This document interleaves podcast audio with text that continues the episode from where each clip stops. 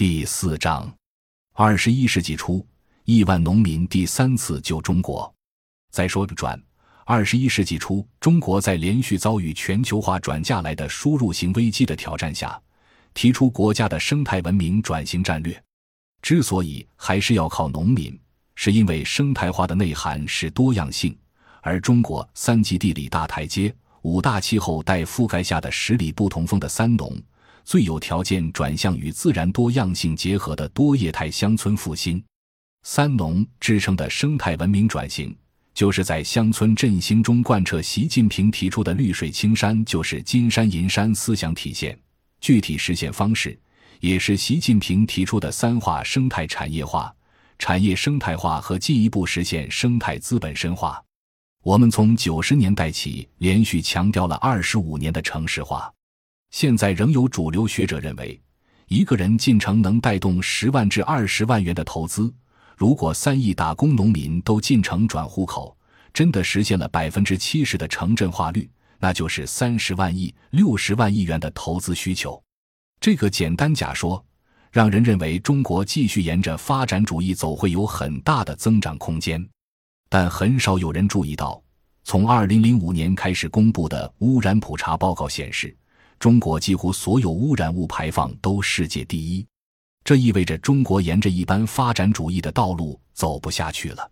由此，中国2007年就开始强调向生态文明转型，2012年则确立生态文明战略。此外，中国现在还是以污染为代价的工业产出总量和化学农业生产总量全世界都最大的国家。二零一零年以来的主要矛盾是工农两大部类的生产都过剩，都需要三去一降，并且如果按照大类算，中国工业大类的三分之二是以外资为主的，产业资本中外资不少于一万亿美元。各地政府常说我家大门常打开，张开怀抱等你来，不求所有但求所在。但请注意，外国资本来了，财富和收益都不是中国的。而造成的环境污染和资源枯竭、社会冲突却都是中国的。生态文明转型还有一个值得注意的趋势性背景：金融异化。进入二十一世纪，中国对冲外汇和承接外资流入而大规模增发货币，已经成为世界第一大金融总量的国家。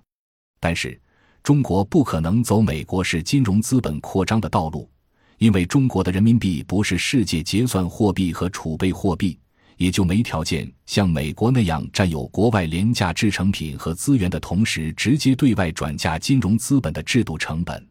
于是，国内巨额货币增量客观上促进了虚拟部门的扩张和金融风险的累积。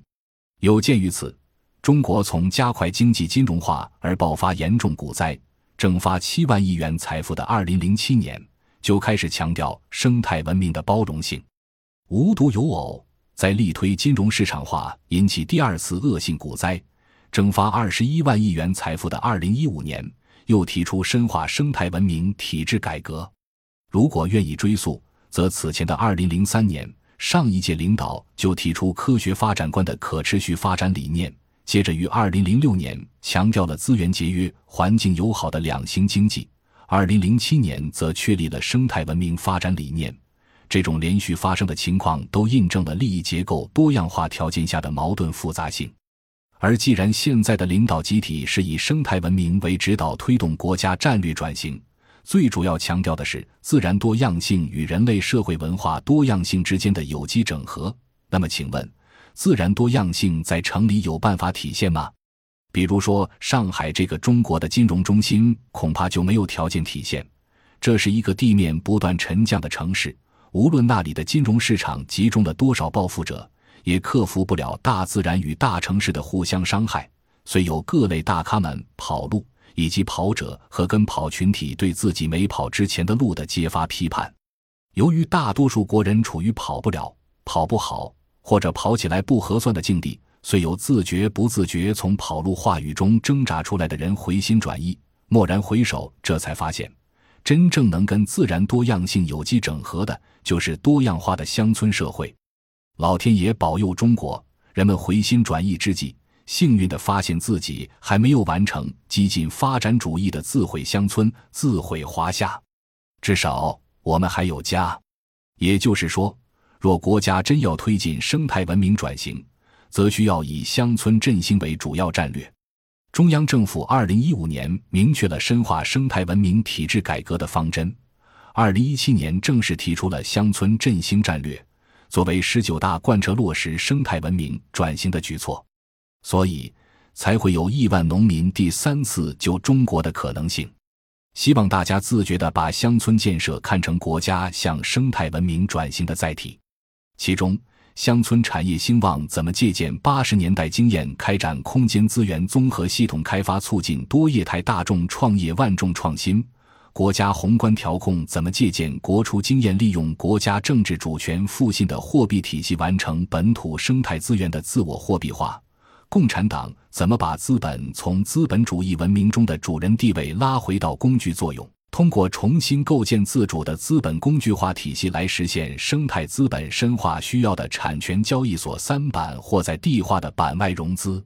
这些有利于金融回归实体经济、促进本国自主的资源货币化和资本化的积极设想和尝试，都需要真正本土化地，而非西化的再依附，推进自主深改。全面改变过去粗放的数量型增长时期相对应的粗放市场经济制度，至少一定程度上要用乡村资源货币化来吸纳现在过量增发的货币，扩大乡村资源和物业的价值化的增长空间。这也就是通过生态资本深化的体制改革来实现习近平讲的“绿水青山就是金山银山”。其深远的战略意义在于同时推动货币换锚。把依靠美元外储对冲增发货币造成的金融深度依附困境，调整到依托国家资源的价值化需求来增发货币。若然，则中国在二零一零年以后遭遇的美国把中国当作主要对手的五十年未见之大危机，也就得到了软着陆的基础。据此看，当亿万农民多样化生存直接与自然资源多样性密切结合。被纳入新时代的生态资源价值化，其所保有的巨大的货币化和资本化空间，就有可能第三次救中国。历史从未走远，